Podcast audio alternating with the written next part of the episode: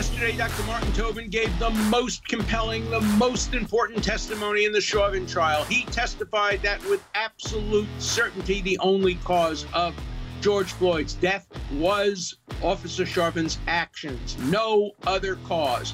He went so far as to say that he would have died even if he had been a healthy person without any drugs, without any heart, heart condition.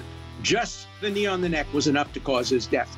You'll see whether I agree or disagree, and whether you agree or disagree on The Dershow. Yesterday was the single most important day of testimony in the case of Officer Chauvin. If the testimony of the expert witness, Dr. Martin Tobin, is believed by the jury, then the prosecution will have proved beyond a reasonable doubt the single most important element of this homicide prosecution, namely that it was the knee on the neck by Chauvin that caused the death of George Floyd. Indeed, if you believe the testimony of this witness who performed magnificently, I mean, his testimony was just perfect from the point of view of uh, how expert testimony is presented. If you believe this witness, then there was only one cause of death the knee on the neck. The knee on the neck combined with the body laying prone and other knees on shoulders and that kind of thing. But uh, if you believe the testimony that you heard yesterday, if the jury believes that beyond a reasonable doubt, and there's every reason to believe they will, it was very, very compelling then the state has satisfied its burden of proving beyond a reasonable doubt that the cause of death, the sole cause of death, was the deprivation of oxygen caused by the actions of the defendant in the case. Now, one concern as a criminal defense lawyer that I would have is that the testimony was too perfect. It was just too perfect. You heard this expert who was very compelling and uh, attractive and nice and uh, persuasive and spoke logically and in ways that were understandable.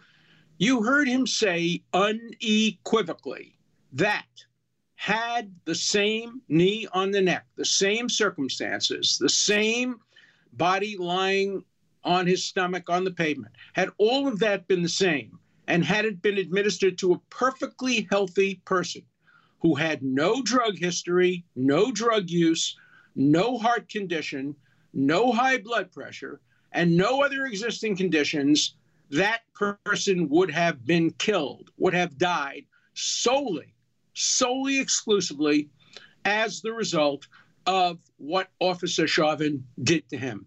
You could not get clearer testimony on that point. Fentanyl had no contributing cause. The heart condition, no contributing cause. High blood pressure, no contributing cause. Other drugs, no contributing cause. One singular cause of death, namely what Officer Chauvin did to him, laying him down, putting his knee on the neck. If that is true, then the state has prevailed on the single most important issue in the case and has destroyed the defendant's major, major contention. Okay, I had to, uh, I have to cancel something. One second. Okay. Okay. Ready? I'm picking it up. Here's the problem human life and the human body is not subject to such absolute certainty. Nobody, no scientist can know for sure that a person would have died under these circumstances without pre existing conditions. After all, hundreds of people have been subjected to the knee on the neck tactic. Hundreds of people have been held in that prone position previously, and few, if any, we don't know of any, but few, if any, have died as the result of it. So, of course, the expert would say, if pressed on this issue, well, every case is different. I can only tell you about this case. I have seen the breathing level, I have seen the oxygen level, I've seen the carbon dioxide level, and I can conclude with 100% absolute certainty that the death was caused solely by what Chauvin did and not any pre existing condition. Will the jury believe that? Will there be experts coming for the defense which will say no, you just you can't come to those kinds of conclusions. It's always going to be a matter of degree. Well, let me give you a little bit of experience of my own. I had a case much like this one. Uh, in my case, uh, back uh, 20 or so years ago, uh, the defendants were accused of killing uh, the man, the victim in the case, as the result of what's called burking. Now, let me explain to you what burking is. I've mentioned it once before. Robert Louis Stevenson, the great uh, Scottish writer, wrote a short story called The Body Snatcher. And it's an interesting story. You can get it online. It's, it's brief and it's very readable. You might find it interesting in light of this case. The Body Snatcher was based on a notorious murder trial of two men named Burke and Hare. Burke and Hare were hired by doctors who wanted bodies on which to perform autopsies. It was illegal in those days to perform autopsies on recently deceased bodies. And so they were hired to go to recently deceased graves of bodies, dig them up, and bring them to the laboratories of the doctors. A crime, but not a murder. Obviously, the people were dead. But Burke and Hare were lazy. They didn't like to dig up dead bodies. Instead, they went to bars and grills and pubs and waited to see very, very drunk people, uh, took them into the woods, uh, uh, laid them down on the ground, and, and suffocated them to death by a method that later came to be called burking. And this was exactly the method described by Dr. Tobin yesterday. You compress the chest, the ribs, to the point where you do not allow the lungs to take in air. The person then dies of suffocation and leaves no marks. There are no marks, as there were no marks in this case. Remember that the doctor, the expert testified no, when you sit on a hard chair, it doesn't leave marks on your rear end. Uh, when you suffocate somebody, it doesn't necessarily leave marks. Uh, there can be some uh, indications of blood vessels in the eye, but that's uh, disputed. So, in my case, the cause of death uh, was argued by the prosecution to be what was called burking. That is, uh, taking the person and, and compressing his chest and, and then uh, taking the oxygen out of his body and causing his death. And um, my clients were convicted uh, the first time around, and I won the appeal. And then we did the second trial. And at the second trial, uh, we introduced our own expert uh, testimony that the, the burking was not as certain as it appeared to be at the first trial. And at the first trial, and I think at the second trial as well, if I remember correctly, the expert witness on burking was the most renowned pathologist uh, in the world today, Dr. Michael Baden, uh, former medical examiner of New York. And he testified with certainty that the cause of death was burking. And we argued that the cause of death was a heroin overdose. Um, and in the end, we won. Uh, the jury either believed our testimony, disbelieved the state's testimony, or at least had a reasonable doubt about the testimony. So there is no guarantee that um, experts who testify with absolute certainty are always going to be believed. In this case, he seemed quite believable. I really was very persuaded by his testimony until he got to the point where he said, I am certain that if this person had been a healthy person with no drug, no pre existing heart or uh, high blood pressure conditions, he would still be dead. And he implied he'd be dead at the precise moment of time that George Floyd died. He gave it, he put it to a minute, to uh, less than a minute, less than a minute. He was able to figure out when he took his last uh, breath. Now, there are a couple of other problems with this testimony. If he, in fact, died three minutes before the defendant lifted his knee from the neck, then those last three minutes probably don't count in the case because if he's dead, he's dead. And I don't think there was testimony that he couldn't have been revived at that point. Maybe he could have been revived. But if he was dead uh,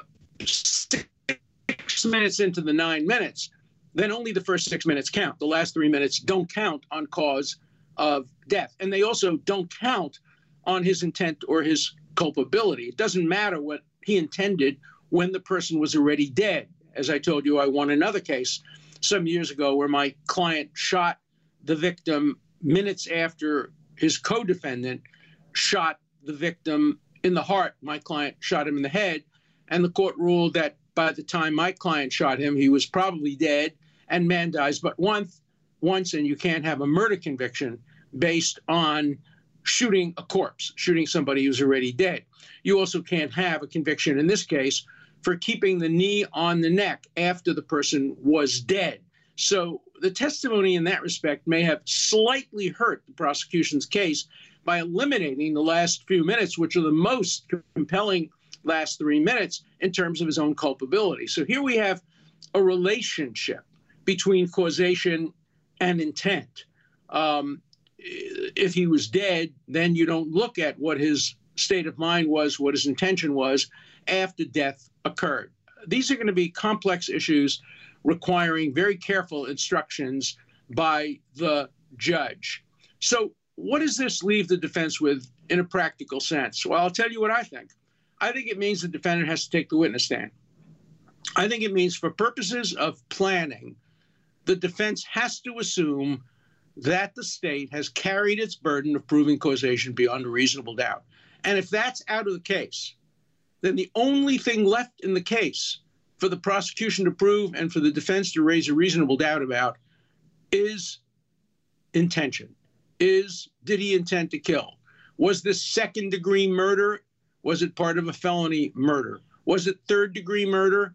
Or was it merely, merely manslaughter, which requires not an intent to kill, but a knowledge that you are taking a reckless risk with human life. And who is the expert witness on intent? Well, there's only one real witness on intent, and that's the defendant himself, uh, Officer uh. He's going to have to get up there and testify, and he's going to have to tell the jury what's in his mind. And he's going to have to do it in a compelling way, in a way that persuades them. Now, he can testify in a way that's completely consistent with the testimony of these experts, because the two really have nothing to do with each other. Uh, he'll testify he didn't intend to kill. He didn't think he was going to die. He thought he was belligerent and that he might any moment kick up and and and and even though he was handcuffed in his back, try to bite him or attack him or do something, and that he had to subdue him. That will be the nature of his uh, testimony. Now, when you put a defendant on the witness stand in a criminal case, you're taking an enormous risk. Um, you open the door to testimony about the defendant's credibility, about his truth telling, that would not be open to the prosecution to introduce if he doesn't take the stand. So it's always a knife that cuts both ways. I've mentioned before my friend who would charge $100,000 to try a criminal case, and he would say 5000 for the trial itself, and 95000 was for his experience and expertise in deciding whether to put the defendant on the witness stand. That's basically a key element in any case, particularly a case like this. If the state has proved causation beyond a reasonable doubt, and if this witness is believed, they have proved it beyond a reasonable doubt. That issue is out of the case. Then the only issue remaining is the intent of the defendant. Can he reduce it from second degree murder to third degree murder? Can he reduce it from third degree murder to manslaughter? Can he arguably prove that what he did he didn't intend to be reckless, although intentionality is not a key element in uh, third and second degree manslaughter. So at this point, I think two things come into play.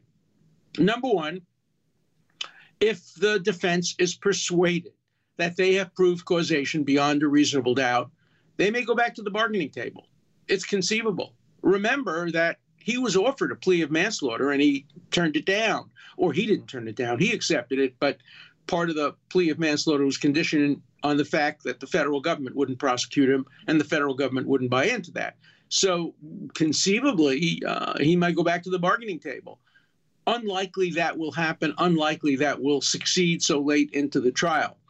More likely, the decision has to be made to put him on the witness stand. And that really is a, a risky decision, but it's a risk that I think will have to be taken at this point. So Yesterday's testimony was absolutely critical, the most critical testimony in the trial, among the most effective expert witnesses I've ever seen testify in front of a jury, both in terms of his style, his manner, and his certainty. But it's possible that the certainty may come back to bite him uh, during the defense case when you get other experts who might be just as compelling saying, look, you just can't be as sure as he was. You just can't be as certain. Human body is so complex. When you have somebody who's used drugs to the extent he has, somebody who has uh, blockages in his heart, somebody who has very high blood pressure, you just can't know with that degree of certainty whether there were contributing factors. The most likely result is that all of these factors contributed together. And you may get that testimony. If you get that testimony, it's believable the jury may discount yesterday's testimony uh, because they may think the guy was just too sure and too certain and too smug and, and, and too uncritical uh, of his own uh, certainty in his own testimony. So it remains to be seen. The dynamic of the trial changed dramatically yesterday. We'll see what happens today. If I were the prosecution, I would shut this thing down uh, very quickly. I think right now you're so way ahead uh, with the videotape, uh, with this testimony, uh, don't blunt it by going on a couple more days. End it on a very high, dramatic note.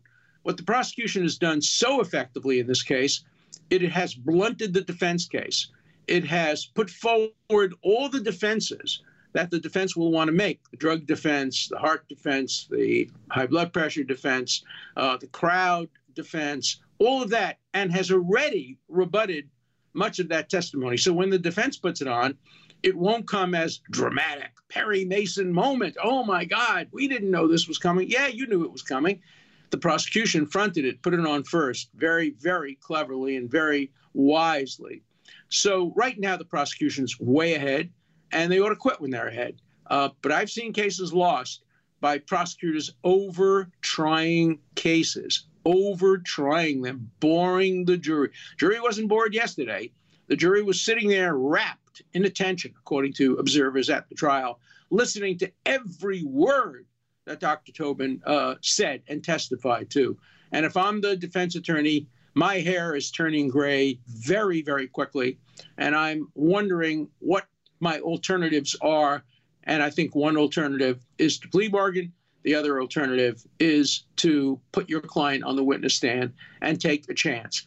I think just allowing the case to go to the jury based on the prosecution's scientific evidence with some scientists testifying the other way is probably a losing a strategy.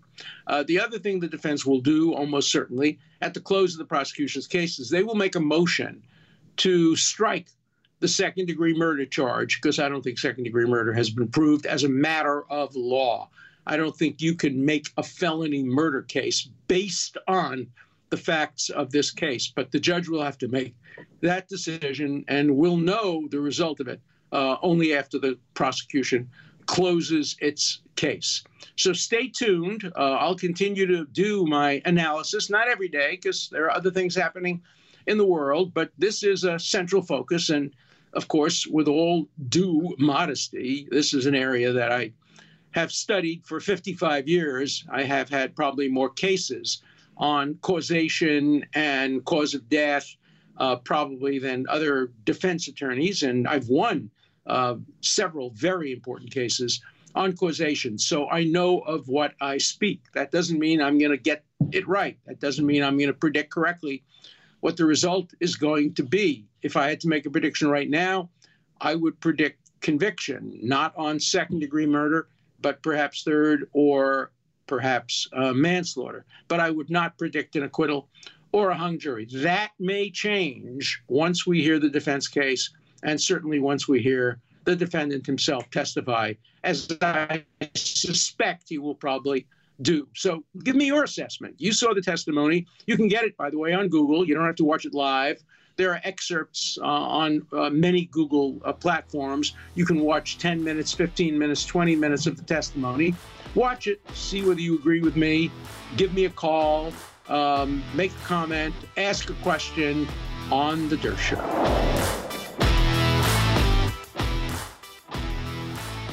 Now for my favorite part of the Dershow, the wits, our first call.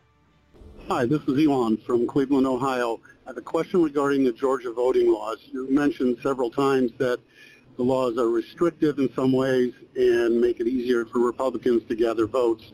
Uh, I wonder if you could go over the actual specifics of the law to advise us on, on what it is exactly that is restrictive. Thank you. That's a great question. Great first name, Elon. That's my oldest son's first name. So I appreciate your call and I appreciate your name. Uh, look, the only things that I'm aware of that are really restrictive are the requirements of uh, a, a, state issued ID and and, and uh, restrictions on mail-in uh, ballots. Uh, we're seeing an increase in the use of mail-in ballots, and we're seeing an increase in the claims that mail-in ballots uh, produce some fraudulent voting. I haven't seen the data to really back that up, but that's certainly the allegation.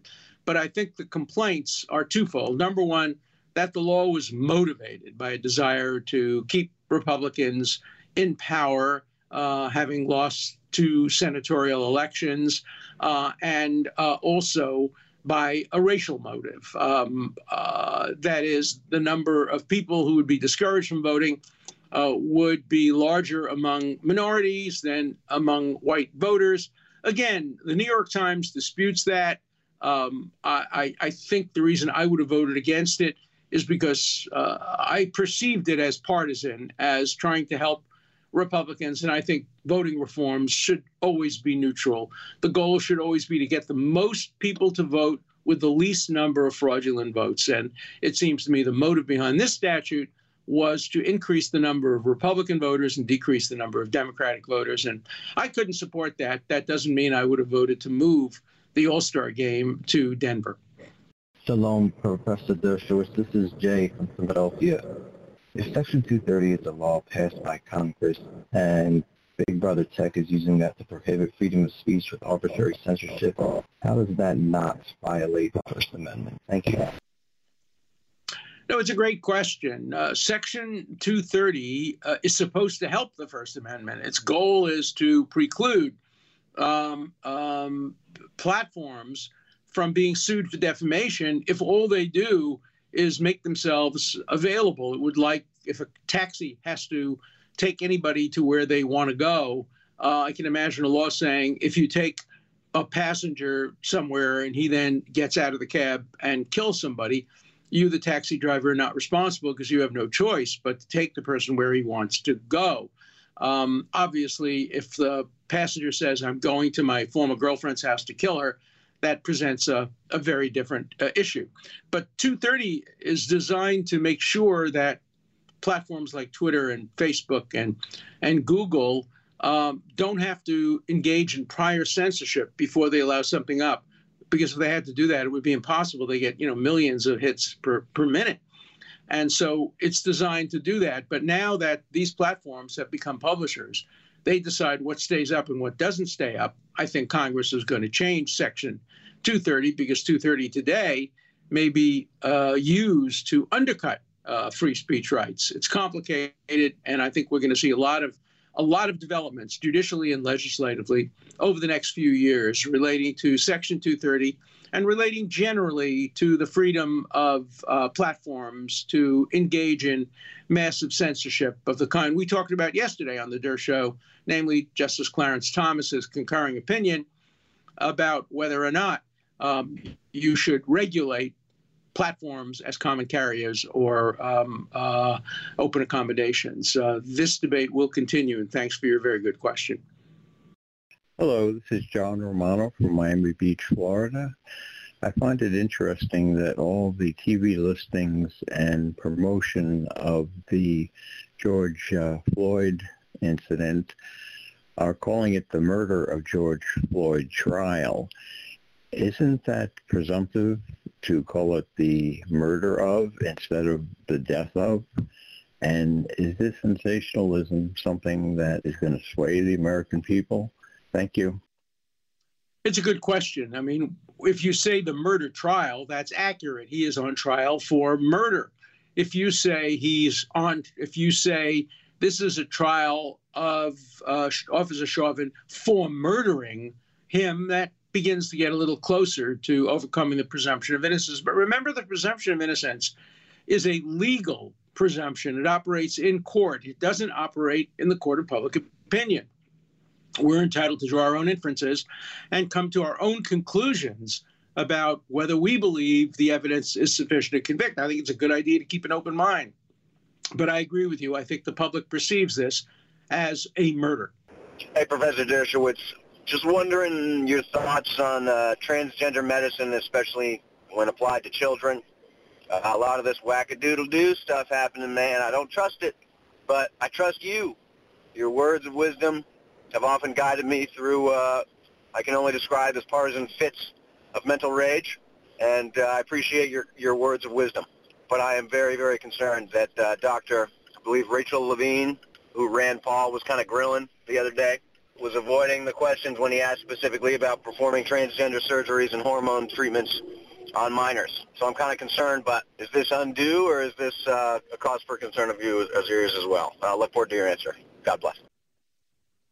Thank you for your very good question. Of course, it's a cause of concern. I'm not an expert on this, and I wouldn't dare to venture a judgment. I have two friends, uh, both of whom have had one of them a grandchild and the other a child.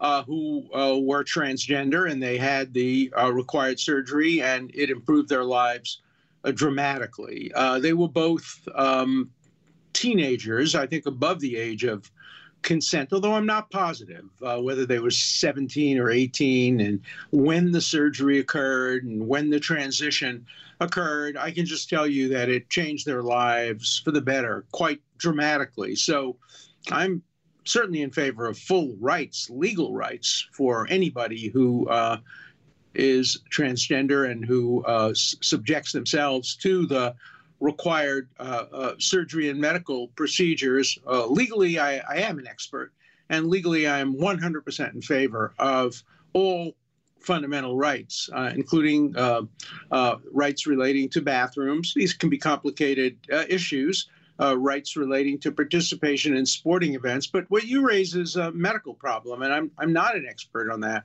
I don't know how young a person should be able to be to have to undergo this kind of, of treatment. Uh, I don't know uh, uh, what effect it has. I think we need to look at the science and um, we need to leave a lot of it to parental decision uh, making. Um, under our laws, parents get to make decisions for uh, children who are below a certain age. Now, that's not the case with abortion.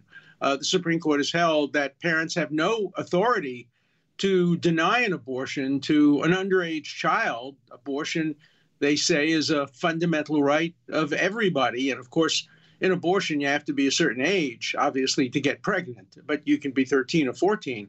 Um, and um, becoming, uh, be changing one's gender um, or uh, accepting that one's gender is different than how one was born. I'm, I'm concerned about the language I'm using. I mean no offense. I just I'm not familiar with some of this uh, language. Um, uh, uh, that could happen at a much much younger age, and so I think we have to follow the science, and we have to see whether or not uh, the risks are too great. Um, the regret factor may be too high. These are all issues that have to be taken into consideration. The legal issues are fairly clear. Parents get to make these decisions for their children, but they have to be in the best interests of the children. I'll give you an example of a very interesting case that occurred in Massachusetts when I was a, a young uh, uh, professor uh, there, and I remember the case and cases like it. You had uh, twins, and um, one of them was born with defective kidneys. And so um, the doctors made a decision to remove the kidney from the healthy twin and give it to the um, twin who would die without a kidney transplant. Well, the state objected, saying that a parent couldn't consent to the donation of a kidney from a healthy child unless it could be shown that it benefited the healthy child. That the only criteria for allowing surgery on a healthy child is to show that it would benefit that child, not to show that it would benefit what in the law is a stranger, another child, even though a child, even though it was a twin. And the Supreme Court of Massachusetts, the Supreme Judicial Court, made a Solomonic decision. And they basically ruled that, look, it would be in the best interest of the donating child uh, because the donating child would know that he or she saved the life of their sibling, and that would benefit them psychologically, if not physically. Again, a decision that reasonable people could disagree about, but it just shows the complexity of when you have uh, surgery that could help, could hurt, um, and and and it's just unclear.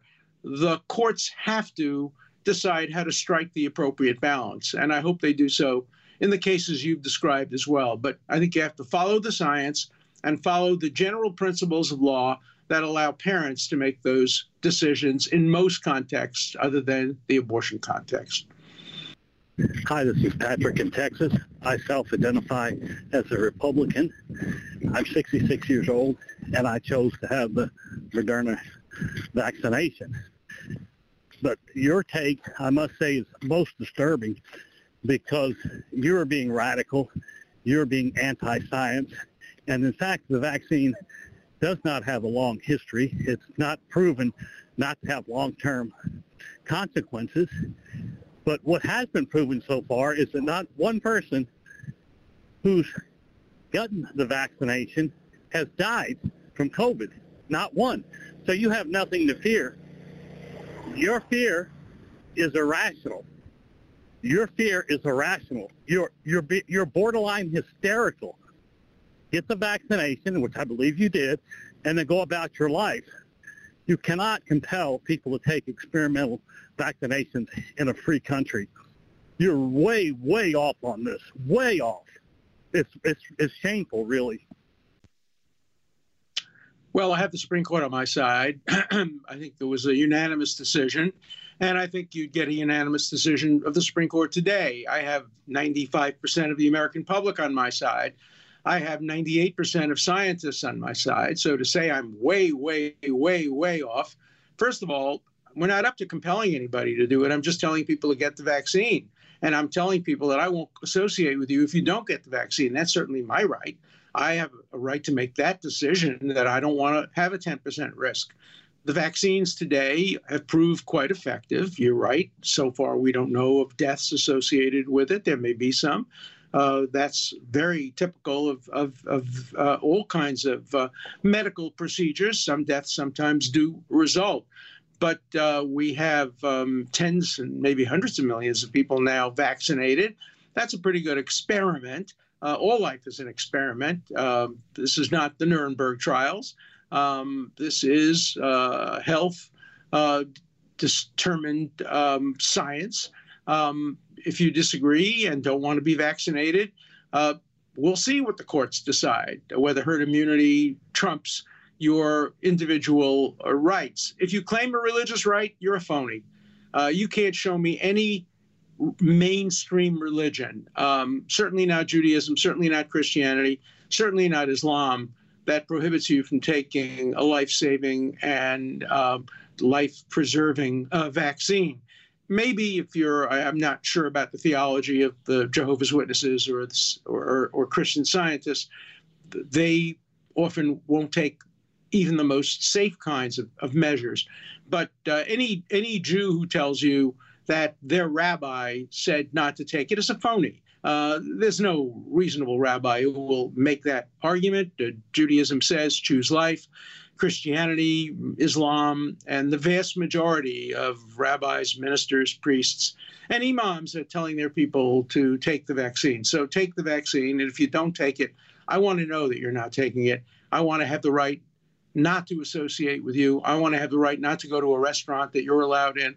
I want to have the right to choose an airline that requires that all of its passengers be vaccinated. I want to have that right. And uh, my right uh, trumps your right when it comes to um, uh, a communicable disease. If you disagree with that, call me and tell me why. But um, my argument is very, very mainstream. Hello, Professor Dershowitz. This is Paul from Westminster, California. I have a question for you. Suppose the uh, Reverend Sharpton or some other black leader holds a press conference and announces that if Floyd is acquitted, he and his followers will spare no effort to hunt down the jurors, identify them, and go after them and their families, not specifying exactly what they're going to do. Would this be a, uh, what would happen in that case? Would the, would the leader who made that threat uh, be liable for something? Uh, would this be grounds for appeal? Thank you, Professor Dershowitz. I look forward to your answer. It's a great question. It's obviously hypothetical. No leaders uh, have made that kind of threat, and I don't think any responsible leader ever would make that kind of threat explicitly. Uh, whether there are implicit threats in the air uh, that are getting to the jurors, I don't know. If anybody hypothetically were to make a threat like that, uh, that would not be protected by the First Amendment. It would not come under the incitement exception to the First Amendment, but it might come under another exception to the First Amendment, and that is obstruction of justice. Um, there are limits. Justice Frankfurter wrote a series of opinions, and other justices have wrote, written opinions about the relationship between the First Amendment and the Fifth, Sixth, and Seventh Amendments, which uh, deal with due process, fair trials, and that kind of thing. And so I think there'd be a basis for uh, holding uh, such uh, individuals in contempt. Certainly, if they were warned not to do it by a judge, they could be held in, in contempt. Um, of course, that happened in the South. Um, there were implicit threats uh, during the Jim Crow period that if any juror ever were to convict a Ku Klux Klan member, the Klan would come after them. And we saw what that did to create horrible injustices in the South. So we do have the right as a society to protect our judicial system, our juries. And so I do think that the hypothetical you state would uh, result and should result in um, legal proceedings against the people who made such an express and explicit threat to the fairness of the administration of justice. Hey, great questions again today. Um, wonderful opportunity to continue the seminar, not only on the Chauvin case, but on vaccinations and other issues of great concern uh, to us. We will continue to be discussing the Chauvin case.